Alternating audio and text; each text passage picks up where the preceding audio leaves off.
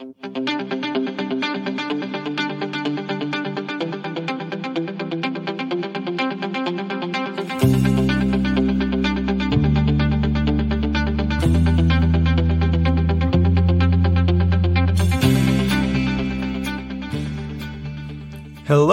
and welcome to another live edition of the Energy Detox, a petroleum based blend of leadership conversations guaranteed to boost your professional and personal output by flushing away the hidden and often toxic barriers to peak performance.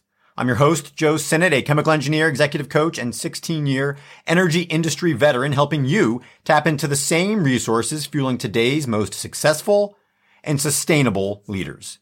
And today we're taking a headline related to election day here in the United States, and in particular a headline from one of the two states in our union that has a gubernatorial election going on today, which means that there might actually be some meaningful turnout. Because historically, on off-cycle elections like we're having this year, turnout is fairly abysmal. Very few people are turning out to the polls to vote for what in many cases are judgeships and school boards and mayors and some of the smaller races that don't attract, of course, the national attention and headlines. And of course, we're also told each year how important these elections are, and they are, because in many cases they might have a more direct impact on you and your life than the national headlines that bring 150 or 60 million people out to the polls to vote.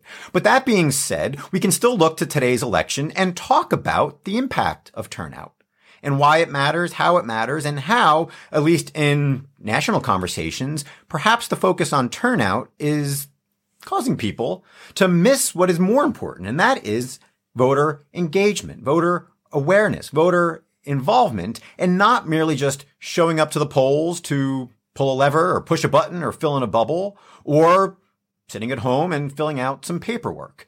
Voting is obviously important. There's no question about that. But it begs the question, what is more important? An informed electorate who is making a conscious decision and conscious effort to vote for something or someone? Or is it more important for them to just show up at the polls? Now, obviously, as has been the case here on the energy detox, we're not going to dive into that specific topic and that specific headline because there's no shortage of talking heads who can talk about the importance of consciousness when it comes to voting. We are, however, going to weave this into a conversation about the energy industry and in particular about energy industry leaders who might be, again, confusing participation of their employees with true engagement of their employees. And to kick things off, we're going to take one headline as we've been doing each morning to ask you a series of questions. And that headline today comes from New Jersey, where several polls indicate that climate change is not the top issue. And if you go ahead and read this article from NBC 10 in Philadelphia, you'll see that the polls that were conducted were meant to figure out what the top issue was for folks. So it wasn't a forced ranking. It was merely a survey to say, okay, out of these 31 options from climate to COVID to taxes to social issues, whatever the case may be, what is the most important? And climate change came in somewhere, I think, at 37 out of, uh, or 27 out of 31, very much towards the bottom. Uh, so low, in fact, I don't think it would register on on Family Feud, where you at least need to get you know two two out of hundred, or or uh, you know at least two percent of the respondents. That being said, it begins to question the narrative that at least we're being told, especially as 2,500 leaders from across the globe gather in Scotland this week to talk about climate change, which we are told is by far the most significant issue of our time. So where's the disconnect? Where's the disconnect between what leaders are expecting their constituents to believe and to be uh, primarily focused on and what they're actually focused on? And, and this is coming again from a state, a coastal state like New Jersey, who has felt the impacts of weather for its entire existence. This is a state where, again, people will point to, I think eight years ago, Superstorm Stan- Sandy that came and caused billions of dollars of damage. But yet you have the state where the leaders and what they're being told to you know, to what they're telling their constituents, what they're saying about climate change is not reflected in the polling. So again, there's a disconnect, which brings us back to you as a leader in the energy industry and causing you, hopefully, to question whether or not the information that you have, the, the polls that you have out there, are they actually reflecting what your constituents, what your stakeholders, what your employees are believing? Or are they somehow misconstruing what your stakeholders actually want and desire and need to serve your own purpose and your own biases? And so with that sort of long introduction here, let's come back to the three questions that we want to ask you today to help you and your organization grow, protect, and sustain success. And that first question today is, are you placing a higher value on participation of your employees than true engagement? or even taking it a step further than true involvement of your employees? And are you sending out surveys and again, polls essentially causing your employees to, to again, check a box or fill out a survey so that you can have some statistics that then ultimately should help you make better decisions about how to run your company and how to increase engagement. But the problem is that I encounter when conversing with individuals, particularly those in the human resources world, is that many cases, these companies that are spending a good amount of money to put out these employee surveys, to put out these polls, are placing too high of a value on the fact that, oh, 90% of our people responded. Oh, that's fantastic. Yeah, but what percentage of those actually responded fully? And consciously? Are you actually extracting value from that, that conversation or are people going into it scared or concerned and not going in with a desire to transparently and openly share what they actually think? Are you just getting people that believe uh, truly or falsely that uh, the responses are not anonymous and they're they're giving the answers that they think that people want to see. And again, the answers are across the board, and some companies do a better job than others, and some of the third party organizations that will help encourage employee engagement and put together these surveys do a better job than others. But at the end of the day, are the leaders asking the question of whether participation in these things is really something that they should pat their backs on? Similarly, in a system of government, should leaders really be patting themselves on the back because voter participation is sky high? You know, and again, I think the answer to that question can come from history where you have many regimes throughout history that tout, you know, 100% voter participation rate and 99% of votes for the likes of a Saddam Hussein, I, I think was one famous example. And we can look elsewhere where so-called democracies are not really democracies. And you have leaders pointing to statistics and metrics that obviously misconstrue the opinion, the will, and the, you know, the, the true engagement of the population. And so too, for you as a leader, regardless of where you are in the organization, are you going through the motions and increasing participation in quarterly performance reviews and again, employee engagement surveys or maybe participation in in activities that bring people together and team building and all of these things. And you're very proud of this and you're, you're putting it all in your ESG reports and your sustainability reports and you're touting how engaged your people. And when in reality, they're just showing up. They're just checking a box. They don't even know why they're there necessarily. And again, just like in an election, if you had 100% voter turnout, but a significant portion of those voters don't know what they're voting for, they're just showing up. There's nothing necessarily noble in that, and there's nothing necessarily valuable in that exercise for you as a leader if they are not conscious of what they're doing, if they're not involved, and if they're not engaged. So again, ask yourself, are you simply growing your numbers so that you can pat yourself on the back for some sort of false metric around engagement? Or are you truly, truly listening and truly doing things that will extract the actual opinions of the people instead of forcing your own opinions down their throats. Which leads us to the next question, and that is, in what ways are your employee polls protecting your existing biases? Because it happens, right?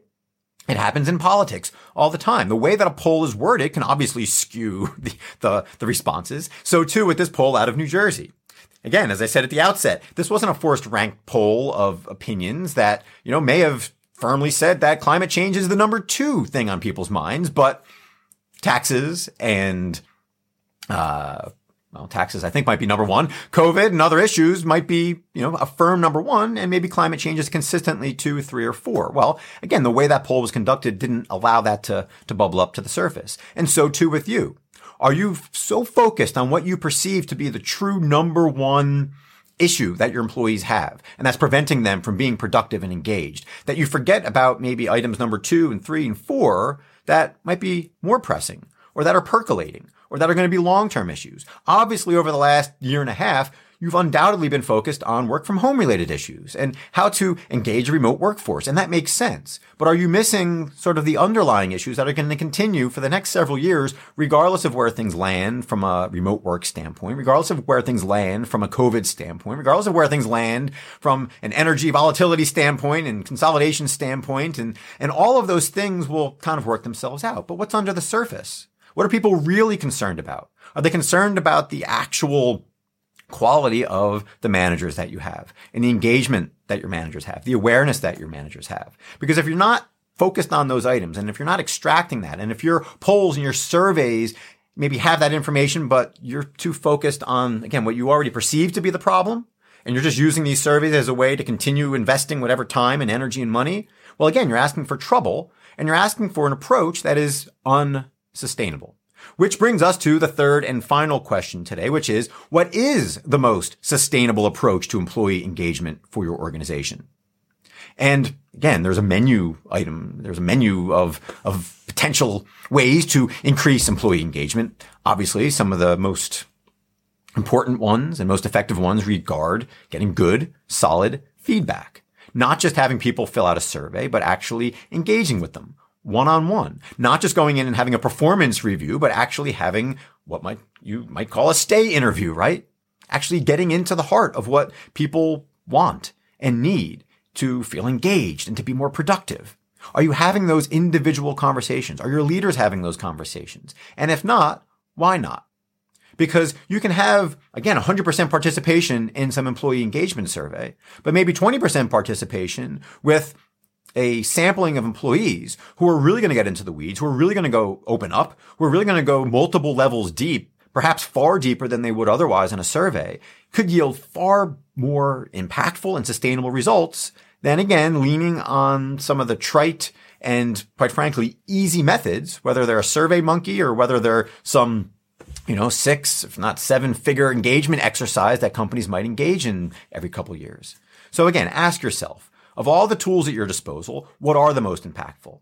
And I'll opine, at least in my experience here, again, as a coach, by far the most impactful exercises to increase true employee engagement and not just participation are some variation of 360 degree feedback interviews. I enjoy this thoroughly. I enjoy having conversations with people who are able to open up about their leadership, whether it's about an individual or about a group of individuals. When you have a normal human conversation with somebody, the amount of insights and information that you gain far exceeds any poll, far exceeds any survey, far exceeds anything else that you're going to do that isn't a true human conversation where people are able to go multiple levels deep and share what's really on their mind instead of having to force rank or choose from a list of 31 items what's most important. So again, with all of that, I encourage you to ask these questions to, to avoid mixing up mere participation with true engagement and involvement. And if you're interested in hearing an expanded conversation about the impacts of not just uh, state, national, and local elections, but also changes within companies, which we will continue to see. Changes in leadership, changing of the guard, and in some cases, proxy battles that lead to new leaders. I encourage you to go ahead and click on the link here in the show description. That'll bring you to a discussion from last November on the heels of the national election, where we discussed how transitions of power aren't necessarily intended to be smooth. How sometimes you need to challenge what was already in place and have some, some, uh, agita, some, some discomfort there so that you can find yourself in a more sustainable, long-term, uh, uh place, if you will, to have long-term sustainable results instead of merely going through the motions and checking the boxes on a transition. So with all that being said, again, I encourage you to check out that link if you're interested. And if nothing else, I thank you for tuning in again to another live edition of the Energy Detox. I welcome you back again tomorrow morning for another live edition where we will take one energy related headline and continue asking you questions. And of course, above all, I encourage you, if you are so inclined, to go ahead and print out a sample ballot, check out some of the smaller races that you might not even be familiar with in your community, and go out and vote. Go out and be an active, witting, conscious participant in today's election. Even if you're not part of the uh, the high profile states there, uh, like Virginia and New Jersey, that actually have something that'll be garnering national headlines here for the next uh, couple of days. So with that, thank you again. Have an excellent day and take care.